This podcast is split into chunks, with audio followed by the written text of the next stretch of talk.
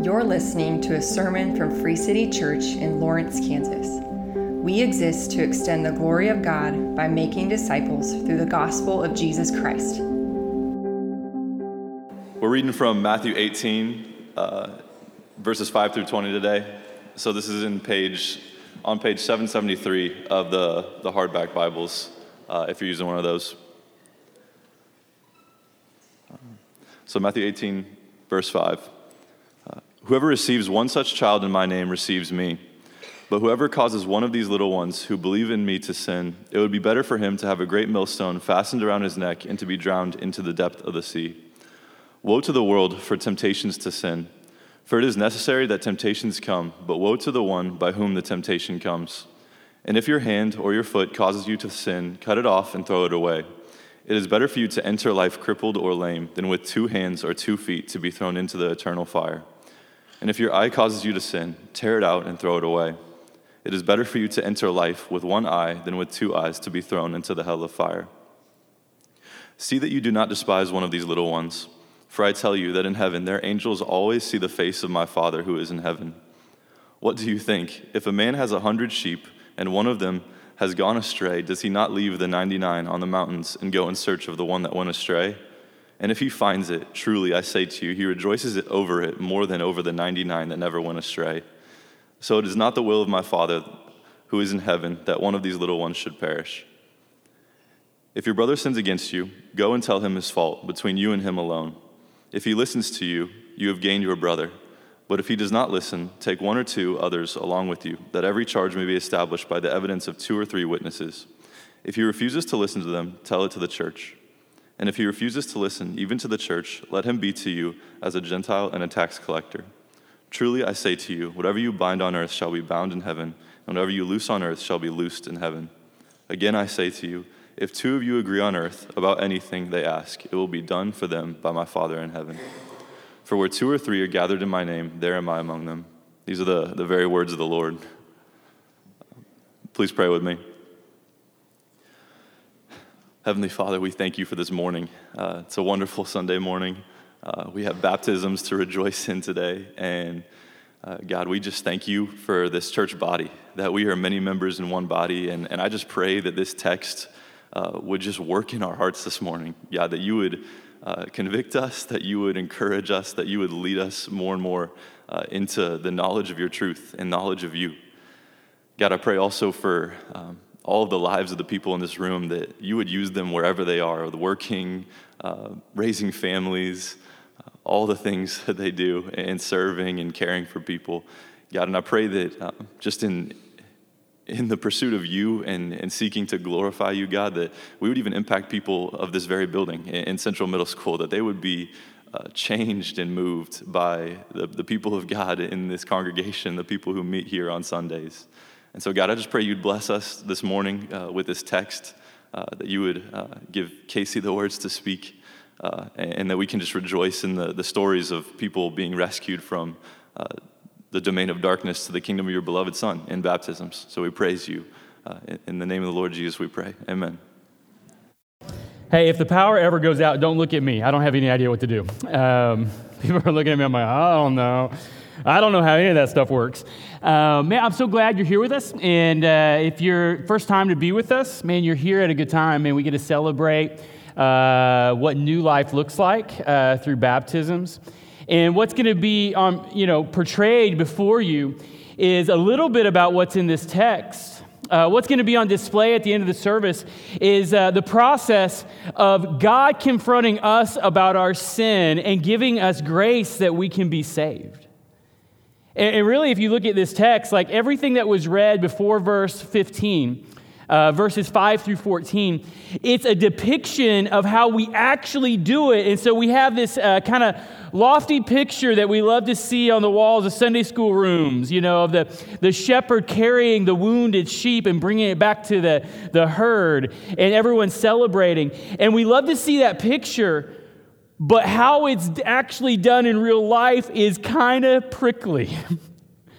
And so we see that on display where we have this kind of step by step list, and there's a whole lot more steps than what you see in there that are kind of included. But in Matthew 18, verses 15 through 20, we see that Jesus says if we're going to do life together, if we're going to be healthy, if any family is going to make it, if friends are going to survive, if marriages are going to be sustained, if a church is going to be healthy, we have to learn how to confront. Now, that's like that's kind of like uh, some hard medicine. You know, if you, if you think about this, I want to make sure you know what we're thinking about. We're not talking about confrontation that happens online with people you don't know and you can hate freely and you just kind of type something out to them and send it on. We're not talking about something distant. We're talking about confrontation with people whom you love. And you're scared to death that if there's confrontation that happens, they might run and you might lose them. We're talking about what brothers are supposed to do with brothers and what parents and kids are supposed to do and what husbands and wives are supposed to do. We're talking about what churches are supposed to do with one another because we are prone to wonder.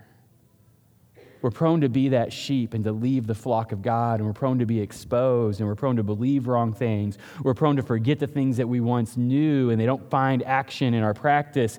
We're prone to let sin enter into our lives and start to take over while we're trying to make a treaty with it, like it's going to hold that battle line that you have when it's a cancer that wants to destroy all. We're prone to wonder, and we need one another. Like, this is a this is a, a hard thing that Jesus teaches. I'm okay. I'm okay. I got choked up on my own spit. Sorry. This is a hard thing that Jesus teaches. Like, like what does Jesus have for us? Or, or, what, what if I don't like it? Like, is it still something that's good for me? Like, that's maybe a better question. Like, is this good medicine? And is it like a spoonful of sugar helps the medicine go down? That's Mary Poppins. Like, like what if I actually need this, but I don't want it? What if it scares me? Like, like what if the healing words of Jesus taste really bad? Or, or what if the healing salve of Jesus' words cause a guttural response that you want to expel it? My mom, uh, when I was growing up, she coined all these phrases. And I mean, I think they're hers. I mean, if you've heard it from your mom, then she got it from my mom, all right?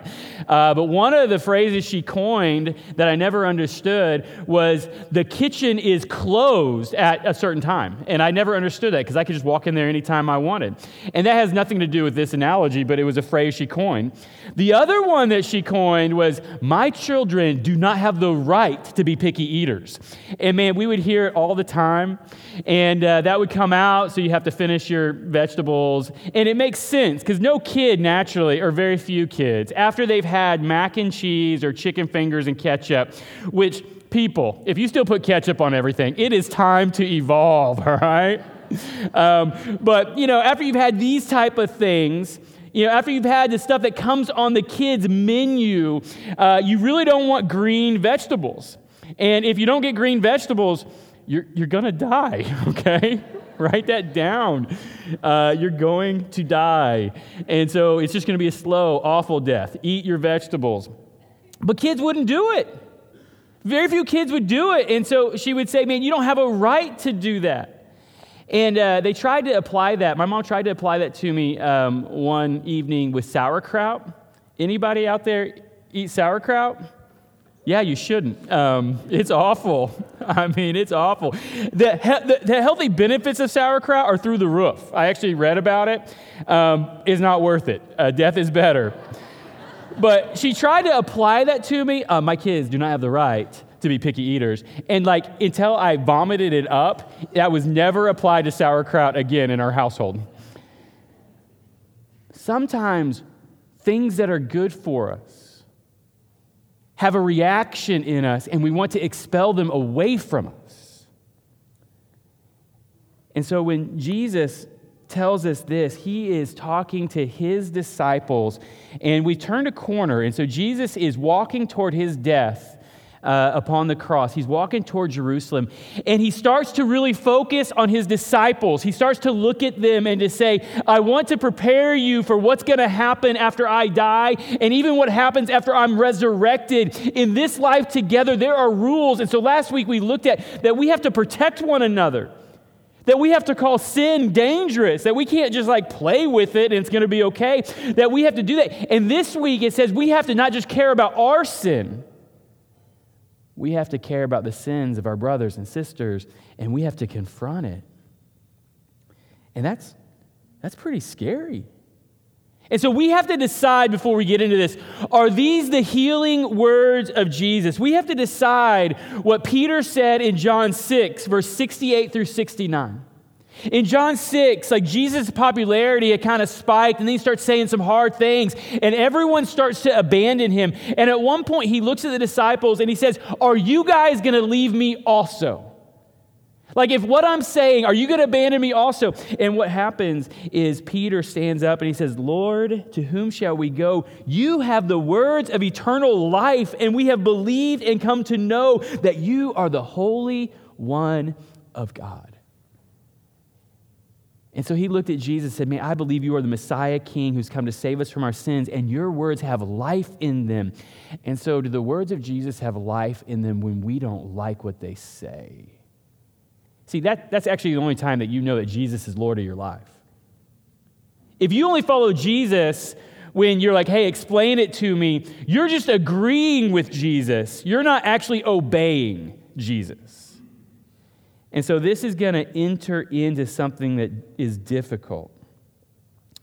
This, this teaching, Jesus is leading us into something that's uncomfortable, but absolutely necessary.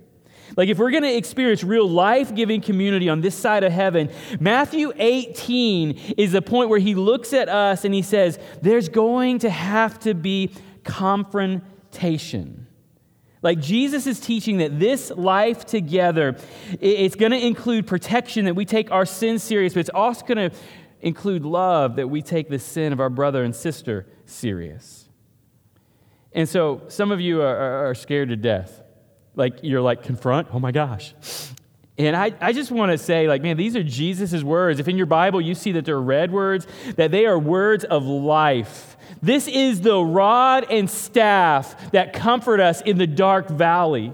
When Jesus' words start to take us in a direction that we're unsure about and starts to lead us down into the valley where it's really, really scary, just like Psalms 23, the deep, dark valley of the shadow of death, the words of Christ, the words of Scripture are what comfort us and guide us. And so these are Jesus' words. However, if you're hearing this and you're like, confront, yes, finally, I've been making some list. Slow down, Turbo. These are words of life, not words of bludgeoning. Um, these are to help grow. And so, as we look at this, we're going to look at this two parts we're going to ask the question why must we confront? And there's some clues in the text of what was read before verse 15, and there's some clues in the text that we're going to look at. But then we're going to look at how do we confront, and we're going to see kind of some, some guidelines um, that it's never work out real, real clean, but some guidelines to lead us. So let's take a look at this. So, first, why confront? And so, why do we confront? why do healthy people, healthy families, healthy churches, they all need healthy environments of confrontation? And you're about to experience something incredible. I became a preacher today. I have alliterated my points with C's, all of them with C's. And so I was so, I mean, three of them just kind of happened. I was like, oh man, we need one more C. And I made it work out. And so th- this is it if you're taking notes. First, Jesus commands us, it's commanded. The second one, it's corporal. Now, this is where I had to stretch. That's Latin for body. It's for bodies. Now, that's where my snooty college education uh, finally came into effect. And so we pull out a ancient dead language. And so it's corporal. So it's family. We have to do it because cancer. Sin is like cancer. We have to do it because it's certain. Sin is certain to come. And so let's take a look at this. First, it's commanded. Confrontation is commanded. In verse 15, look at what it says. It says, If your brother sins against you. Now, the word if is a, con- a conjunction. Now, if you grew up uh, watching TV, you're singing conjunction, function. Uh, no, wait a minute. No, that's not it. Con- yeah, con- connect, con- conjunction, junction. What is your function? Yeah. Um, I didn't grow up watching that. Um, but what, what, conjunction is connecting two things together. But in, Greek, uh, conjunctions and prepositions are kind of loose. You have to use the surrounding context to help derive it. And so a lot of commentaries are talking about this that it is translated as if, but it could just as easily be translated as when your brother sins against you, or though your brother sins against you. And so the idea is it's leaning that if you want to live in the world of if, you're going to live in that world not very long because it's going to happen. If people live around people, you are going to get sinned against.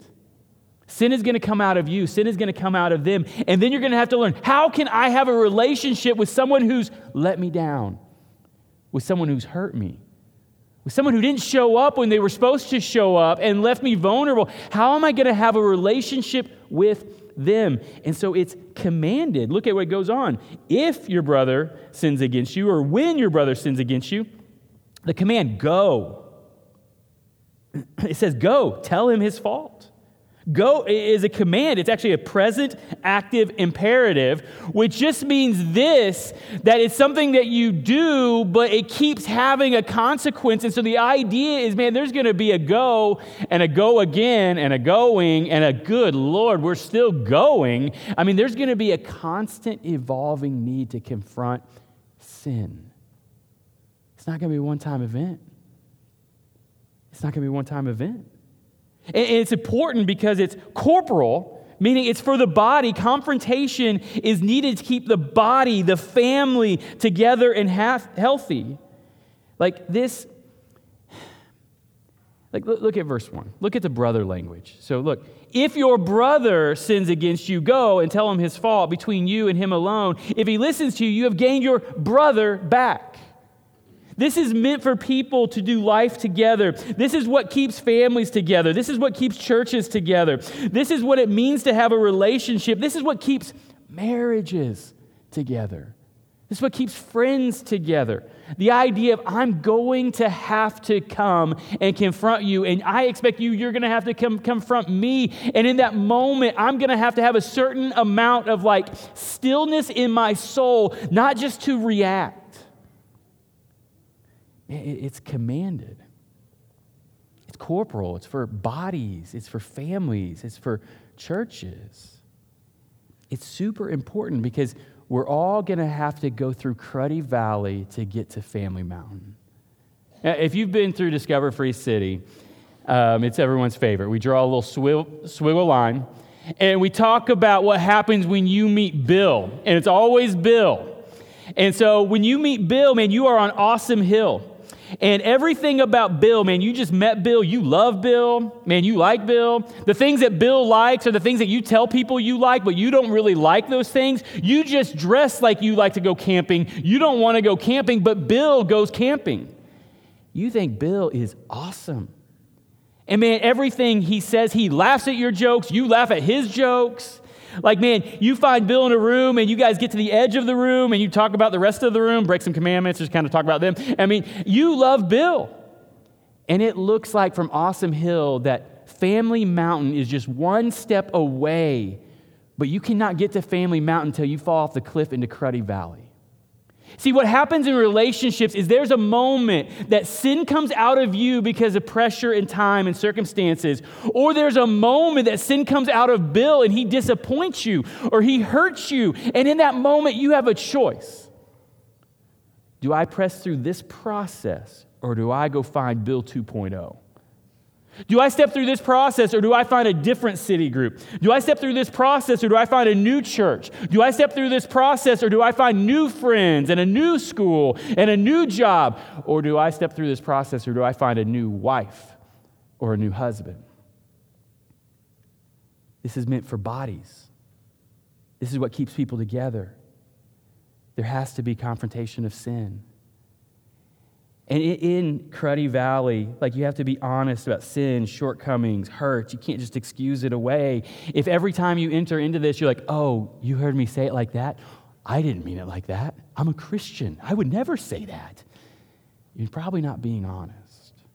We have to be honest about these things. And in that choice, you're choosing to climb up to Family Mountain or Lowell. He always draws a little line, Elder Lowell here, and he says, You can climb up to Family Mountain or you can just veer off into the endless trail of bitterness and just be lost forever. And so we all want to be at Family Mountain. Now, I know Family Mountain sounds like the place where you get tricked and they steal your kidneys. That's not, that's Candy Mountain, not Family Mountain. It's a different place. But, but Family Mountain is the place where you feel known and you can be who you really are. You don't have to hide behind your North Face stuff and lie about the All Trails app. You can say, man, I just wear it because it looks cool. Family Mountain is the place that people know that you're going to disappoint them, but they accept you and bring you in anyways. Family Mountain is the place that you can walk through and disappoint, and you can have certainty that they'll come after you and they'll receive you. Family Mountain is what we want more than anything. But you have to go through Cruddy Valley. And so, like when we're talking about, man, it's commanded. Why? It's commanded for bodies. Latin word corporal. It's commanded for bodies to stay together. And like the question is, do you know what keeps families together? This kind of confrontation. Do you know what keeps churches together? This kind of confrontation. Do you know what keeps marriage together? This kind of confrontation. And so, first, it's, it's commanded. Jesus says, go and keep going. Second, man, it, it's the, for the body. Like it's for people, it's what holds things together. Third, cancer. Like confrontation is necessary because sin is everywhere.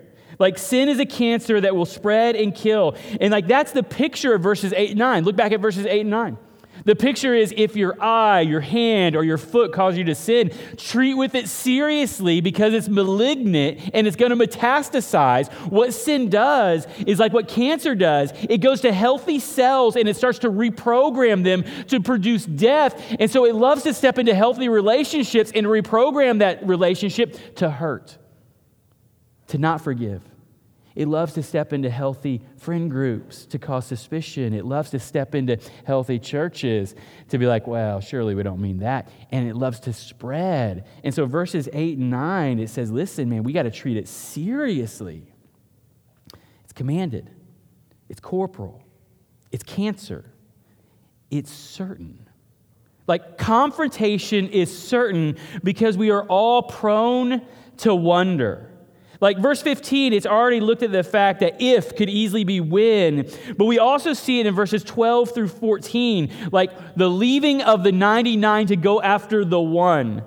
The sheep that wanders off, like someone has to go rescue that sheep. Now, that is certainly a picture of Jesus leaving the courts of heaven to come and get us because we all wander away in sin and to bring us back into a body where we're supposed to celebrate the return but it's also what keeps a family together, what keeps a church together. I'm willing to run after you when you run into isolation or when you get caught in false belief, when you're prone to not want to believe the clear, true teachings of Scripture. And this isn't like license. I mean, Matthew 18, you got to be careful. It's not license to be like, you know, every little thing. I'm declaring Matthew 18. You know, I declared it. I didn't say it, I declared it. It's not saying that. It's hard hearted sin that looks at clear teaching of Scripture that's dangerous and it's saying, I don't care.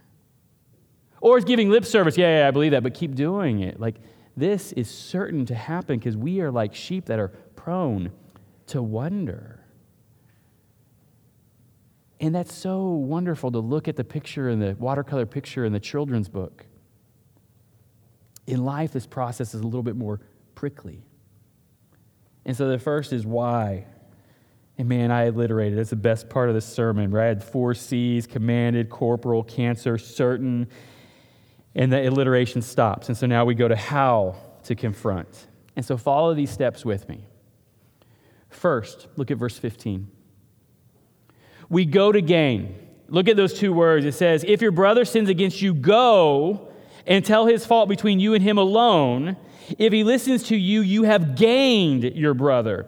And so Matthew 18 is not about going and getting. Like it's not about just proving, man, they're wrong and they're crazy. Let's push them out and get rid of them. It's about prayerfully going and gaining because I love you and I don't want to see you destroy your life. It's all this looking like Proverbs 27, verses 5 and 6 where it says, Better is open rebuke than hidden love. Faithful are the wounds of a friend, profuse are the kisses of an enemy. And so it means someone could be like a friend to you, meaning you think they're your friend, but when it comes to confronting you on something, really what they're thinking is, man, I don't really love you. I love me, and confronting you is going to be messy. So I just say, oh, you're fine. The world's broken. You're fine. See, if you love someone, you know that you confront them on something, it might get messy and you might lose them, but not even that, man, hurting them might be really hard to walk it out. It's going to be messy. And so Proverbs 27 is talking about this going to gain that someone who will confront you really loves you. Now, now, sometimes people just love to be right, so they just love to confront. It's going to gain, not going to be right.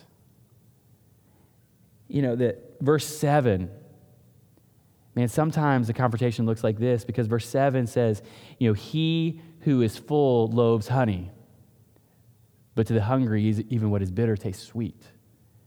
See, sometimes we start feasting upon something and we think it's helping us or filling something, but it's decaying us out. And someone has to come and plead and say, Listen, I'm trying to gain you because I love you. You're killing yourself. What you think is helping you is poison. And so the first is this going to gain. And man, it's all over the scriptures. King David needed the prophet Nathan. Nathan came with a little trickery, a little story. Hey, man, this dude had a sheep. He really loved the sheep. He went and stayed at this guy's house who had lots of sheep. That guy murdered the sheep and then fed it to him. Really bad, evil, prankster. And David gets irate. And he says, You're the man. You did that with Bathsheba. You took a man's wife and you orchestrated his murder. And God saw it. God saw it. And David writes the 51st Psalm. What would the Bible be like without the 51st Psalm? And so, David, man, that was a perfect bling. What would the Bible be like without the 51st Psalm? Bling. Um, and so, David needed Nathan, but Paul needed Peter. You know, if you remember Peter in Galatians 2, he was eating with all his Gentile brothers because, man, there's freedom in Christ, and we can now eat bacon, and that's an incredible thing. And so he's eating with them, but all of a sudden his buddies from you know, Jerusalem show up, and he falls back into a pattern that says, man, I can't eat that, and I can't eat with them. And so Paul confronts him, and he says, listen, man, you forgot the freedom of the gospel. You're not acting out of the gospel. Everything is at risk. See, sin sometimes of our past has a way of pulling us back in, and we need people like Paul to confront us when we're like Peter's. But man, Paul needed Barnabas to confront him. And, and, so, if you remember in Acts, man, the first missionary journey, you have Barnabas, Paul, and John Mark, and they are going out planting churches. And somewhere along the way in Acts 13, we see that Barnabas turns back. And we don't know why it turns back. Like, like maybe Barnabas got sick and he just, man, I don't know if I can make it. Maybe he just got homesick, man, I miss Jerusalem. Maybe there was like a business opportunity. Maybe an old girlfriend messaged him and she was the one that got away. All the country songs are about it. We don't know what happened. But John Mark turns back, and so then they come back and they rally to go on the second missionary journey. And Barnabas says, Hey, let's take John Mark. He's a part of the team. And Paul said, That guy? He's a loser. He's a quitter. I don't want to go with him. And it says that they had such a sharp dispute in Acts 15 that they parted ways. But man, we know that something changed in Paul's heart because we get to the end of 2 Timothy chapter 4, and he's penning the last words he ever wrote. And he says, Man, send to me John Mark. He is useful for me in ministry. See, like Peter needed Paul, but Paul needed Barnabas, just like David needed the prophet Nathan. Like, man, go to gain, go to gain, go to gain. So, first, we, we go to gain. Second, we go small and establish the evidence. Look at verse 16. It says, If he does not listen, so one on one, Take one or two others along with you, that every charge may be established by the evidence of two or three witnesses. Now, this is both Jesus being practical and Jesus being biblical. First, he's being practical because I might feel like something's wrong, or I might feel like I've been sinned against, and I go talk to you, and you're like, hey, man, I think you're being a baby about this. You're using that preacher hyperbole, and you don't have a microphone. And I'm like, well, it's what I do, you know? I just put my hands out, it's what I do. So then I take someone with me, someone who is known to you in community, someone that you trust, and they might hear the story and they might be like, Casey, man, they're right. You're just being a baby about this. This might be normal, everyday sin. This is not the crisis level that you're making it. And so, someone to protect the accused, it's also someone to turn up the volume if the accused won't listen. Establish the evidence. This is where it's being biblical. And so Jesus is pointing to Deut- Deuteronomy 19, where he's saying, two or three brothers come together. You know, the one we already mentioned might be to protect the accused, like this is an exaggerated offense, or it might be to increase the volume. This is a serious offense. We see it too. We're scared for you. You know, or it's to then provide a witness so it's not just he said, she said, that someone stands between and said, man, this is what happened. This was the demeanor. This can be trusted. And so go to gain. If it doesn't work, the idea is go again to gain. You know, if it doesn't work, it's like keep it small. Like we're trying to handle this on a small level. Establish the evidence and try to win your brother. And then, you know, the third thing is repeat steps one and two. Go again and again to gain. Keep it small. Present the evidence. This is not a real simple thing. Look at verse 17. In verse 17, it says, If he refuses to listen to them, then it says, Tell it to the church. And we're about to get there in just a second. But like, I think there's a lot of time in that. Like, it's not just like, okay, I went on you one on one, check. I went with you with three brothers, check, check, check. And now church discipline. I mean, it's not there. It's a pleading and a going, man, we love you, man. Can you hear this? Do you see this? Do we see it wrong? Do you see the danger that's in front of you? I don't want to watch you destroy your life. I need you. And so it's like present the evidence, go and go again, present the evidence, go and go again. And then verse 17 gives way to if he refuses to listen, tell it to the church. And if he refuses to listen to the church, let him be to you as a Gentile or a tax collector. And this brings us to the fourth point go to the church. And I would say, I'd classify, I'm going to talk about the debate. I classify go to the church leadership. So look, look at this. So when it says the church, it's used church twice. Uh, this is definitely using the word ecclesia, which means assembly, which means the body. We like to talk about that in membership. You know, the, who's making a commitment, not just to leadership, not just to Jesus, but to one another. We're going to safeguard this place against sin and against wrong doctrine, man. We're going to love one another, forgive one another. We're going to do Matthew 18 with one another, and we're going to do it with a pleading heart because we love you. We're not going to let you destroy yourself. Like, this is all coming out. And I think what practical ne- means of that is you go to church leadership to say, man, this is what's happened, man, this is what we've seen, and we're worried, and this is who else is gone, and man, they establish it. And we're just scared for them. And then church leadership, that can be a city group leader coming all the way up to the elder table, like church leadership. And this is for hard hearted, high handed sin you know, this is, this is deep things that the scriptures are clear about, that there's an open rebellion. I don't care what it says, it doesn't make me happy. This is serious stuff. You know, church leadership then comes and tries to investigate and comes to plead, and if there's a refusal to listen, then it becomes church discipline. And what that means is it becomes the evaluation of, man, we don't see the fruit of repentance coming out in your life. Like, what makes a Christian is a Christian is repentance.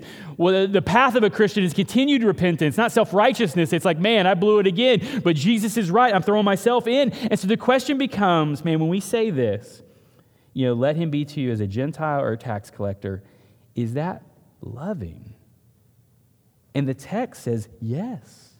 Yes, it's loving. Look at verse 8 and 9.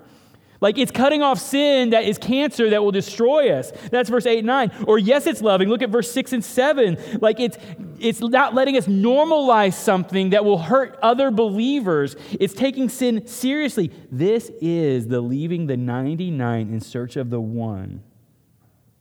This is what's easy to love in watercolor, but in vivid life, it becomes a little bit more messy. And I just want to point out what is the problem? Look at verse 15. Verse 15 says, If he listens to you, you've gained a brother. Listening means not just to you, but to the clear teaching of scripture. Listen. Verse 16. If he does not listen, to the two or three witnesses. It doesn't mean just your preference, it means the clear teaching of Scripture. Verse 17, if he refuses to listen to them, the clear teaching of Scripture. Or verse 17 goes on, if he refuses to listen even to the church, meaning like we're like, hey, no, this is what we've always been about. This is what it says. This is how we're trying to do this. It's talking about refusing to listen. And so the process go and gain. Man, it's about gaining a brother. The process is go small, establish the evidence. You might be wrong. The process is repeat steps one and two go and gain, go and gain, keep it small, present the evidence. Then we get to four go to church leadership because it's about will we listen to the scriptures? Will we listen to the scriptures? Will we listen to the scriptures? Are Jesus' words the words of life, even when I don't like how they taste? And then we end with great promise go in confidence. That doesn't mean you're not going to have fear, but go in confidence. Like, that doesn't mean it's always going to go right or good or it won't be hard, but it's saying it is necessary. And Jesus gives us all kinds of things that says we can go in confidence. When someone is in clear rebellion of what the Bible says clearly, we can go in confidence. And so, first, go in confidence because Jesus says it's necessary. Verse 18, it says, Truly I say to you. That's another way to say, I assure you. You can count on this. Like there is clarity. There is clarity about what God has says. It says, Jesus says, I say to you. What does the Bible say about this? Does it establish a right or does it establish a wrong? Where do we find ourselves in this? So there is confidence because we can go to what the Bible says. But there's also confidence because Jesus has given authority. Look at verse 18. It goes on Whoever, whatever you bind on earth shall be bound in heaven, and whatever you loose on earth shall be loosed in heaven. Now, that's authority language binding, loosing, an action of binding and loosing. Now, the question is does this apply to pastors like me? Do we have incredible power and authority? And I want to say, of course.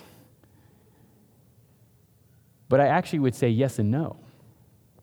I would say this applies to all Christians when they stand on the firm foundation of the scriptures that say, man, I know it doesn't feel like this, but there's a clear reality that Jesus left heaven to unpack for us, to establish the Old Testament, to write his life that we could see it in the New Testament. The apostles wrote his life down that they might then go teach us about what it means, how to come out in life. Like there is a certainty and a confidence and authority there that when we stand on the Word of God and we're like, man, I know it's hard, but I think this is true. Walking through this is real life. There's authority. And when we stand on the Word of God, there is a binding and a loosing that comes from the power of heaven, not just a persuasion. And so there's a confidence because Jesus says it's necessary. There's a confidence because the scriptures have authority and therefore are good and for our life. And then there's a confidence in the body when there's agreement. Look at verse 19. It says, Again, I say to you, which means he's like, Man, I, you've heard this. This has been said. This was Deuteronomy. Again, I say to you, if two of you agree on earth about anything they ask, it will be done for them by my Father in heaven. For where two or three are gathered in my name, there I am among them. This is about agreement in prayer and action on the basis of the leading of the scriptures and the Holy Spirit. Do you know what prayer sounds like when someone you love is in a dangerous pattern? Sounds desperate. It sounds like you're appealing to something greater than you for an act of God to come upon them. Lord, change them, get in their way, frustrate their efforts. You said you came to destroy the works of the devil, but it looks like the works of the devil are winning. And then you appeal to the goodness of God, His nature. Man, you're merciful. You say you will doing it. You keep your promises. What you say you begin in them, you will finish. Lord, finish it sooner than later. You appeal to the promises of God. Did you not say? Like the prayer that accompanies this from the basis of Scripture is powerful and effective when we agree upon it. We're like, did he not say? And it's like searching, yes, he said that. Yes, yes, we can trust this. And he says, this kind of prayer is powerful. And when it's bought, brought up out of the Spirit with the foundation of the Scriptures, it is effective. And so it starts alone. Man, you go to your brother hoping to gain your brother. It starts with trusted community. You go to establish the evidence. We all see it. And maybe that turns and you see it wrong. Then it goes to church leadership. And then the church. And it just tells us man, conflict will come.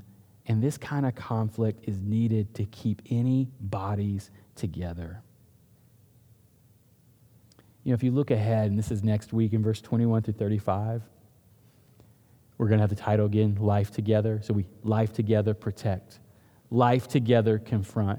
Life together, forgive. You've been forgiven. Forgive. Celebrate that sheep that comes back. You know, it's so much easier to celebrate a sheep because they're dumb and you expect, it's not offensive when they wander off. You know, just like a small kid. I was at the football game, and Cruz isn't small anymore, but we went to the bathroom. I was waiting at the exit. He went out the entrance, and I lost him. I mean, I was panicked. I mean, I was panicked.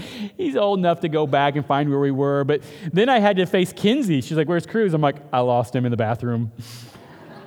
and so then we were panicked.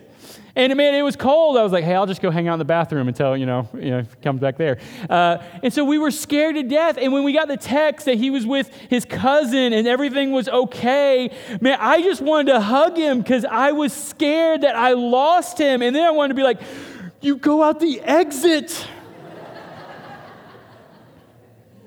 See, it's easy to forgive a sheep when it wanders off because you're like, I'm not really offended. It's easy to forgive a kid when they wander off because, man, they're a kid and you love them. What happens when a friend or an equal wanders off and it feels more volition? It feels more violent. The Bible says, celebrate their return. I was, um, this was a while ago, man, I was watching um, Orange County Choppers. And so I don't think it's I don't think it. I don't think. I don't think they make any more shows, but uh, it's where like I remember thinking like, man, you probably have to have like really serious engineers who build motorcycles so it works. If you watch Orange County Choppers, you realize that's not the case at all. I mean, they just start kind of welding stuff together, throw an engine on it, and it is good. And so, but if you know anything about the story, you have Paul Jr. and Paul Sr., and they have a violent relationship. And so, I mean, you watch it to feel better about your family reactions because you're like, well, man, we are better than that. But sometime in the season, later seasons, man, it was a deathly silent treatment between Paul Jr. and Paul Sr. And there was some sort of explosion, and they were interviewing Paul Jr. afterwards. And kind of the question about, man, do you want to make things right with your dad came up. And it's kind of this moving moment where he kind of says something in the interview to this effect. And he says, I want to make things right, but it needs to start with my dad. And then he goes on to say, He's my dad. He's in the place of authority. And so if he wants to make things right with me, he needs to initiate it. Is that not what God did? Is that not what God did? One to make things right with us. He sent Jesus' Son to enter into humanity, to come confront us about our sin, to offer us life upon the cross, to resurrect, to lead the way, so that we could celebrate new life, so that we would have rules to live by one another that says, man, we have to protect each other by fighting sin. We're going to have to confront each other. We have to forgive one another. How? Jesus forgave us a debt we could never. pay. And so, right there on this canceled show, Orange County Choppers, it's displaying the gospel. Are you worried for someone? Man, pray up, go, gain. Man, if it doesn't work, pray up, go, gain. If it doesn't work, pray up, go, gain your brother or your sister. If it doesn't work, man, grab some people they know and that they love and go and gain them. This is how community works. Man, you know what? Something that's really beautiful about a dinner table is at a dinner table there's supposed to be a seat for you. Meaning you can have the worst day and really blow it, but man, there's supposed to be a coming together where we can sit together because we're a family.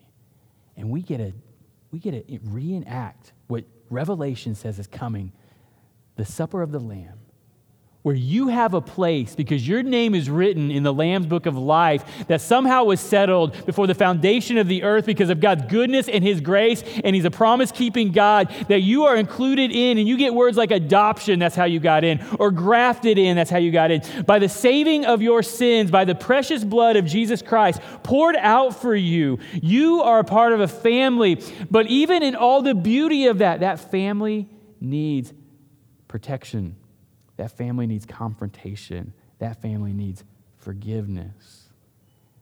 And every week we come to the end of this service and we invite you to a family table where there is a place for you. If you trust and treasure Jesus, man, there is a place for you. The way we take communion is we start on the bread side, it's broken off for you, it's handed for you, something is declared over you, the body of Christ broken for you. Then you take it, you dip it either into the stoneware or the glassware. Stoneware is wine, glassware is grape juice, and you remember that the blood of Christ was spilt for your life. And there's a place for you because it was purchased. Let me pray for us. Lord, we love you. And Lord, I pray that, man, if these words scare us to death, Lord, I pray that we would see them as words of life. And Lord, I pray you protect us. Lord, within this, there's a wrong way to confront, and we've all done it, and we've all experienced it. Sometimes in confrontation, we, we make up a backstory that may or may not be true, and we're acting out something different, and we don't know the whole story. Make us a loving people who go to gain. Hold us together, Jesus. Lord Jesus, right now, there are friends that need to be reconciled to friends. Right now, there is there are husbands that just need to squeeze the hand of their wife and say, Man, I love you. And you were confronting me, and I'm sorry. And so, Lord, man, without your precious blood, man, all we're going to do is walk away and go to 2.0 and 3.0 and 4.0 until we just give up the desire to even be connected to people. Save us, Jesus. In Jesus' name, amen. Come when you're ready. Thank you for listening. If you would like more information about Free City Church in Lawrence, Kansas, please visit our website at fcclawrence.com.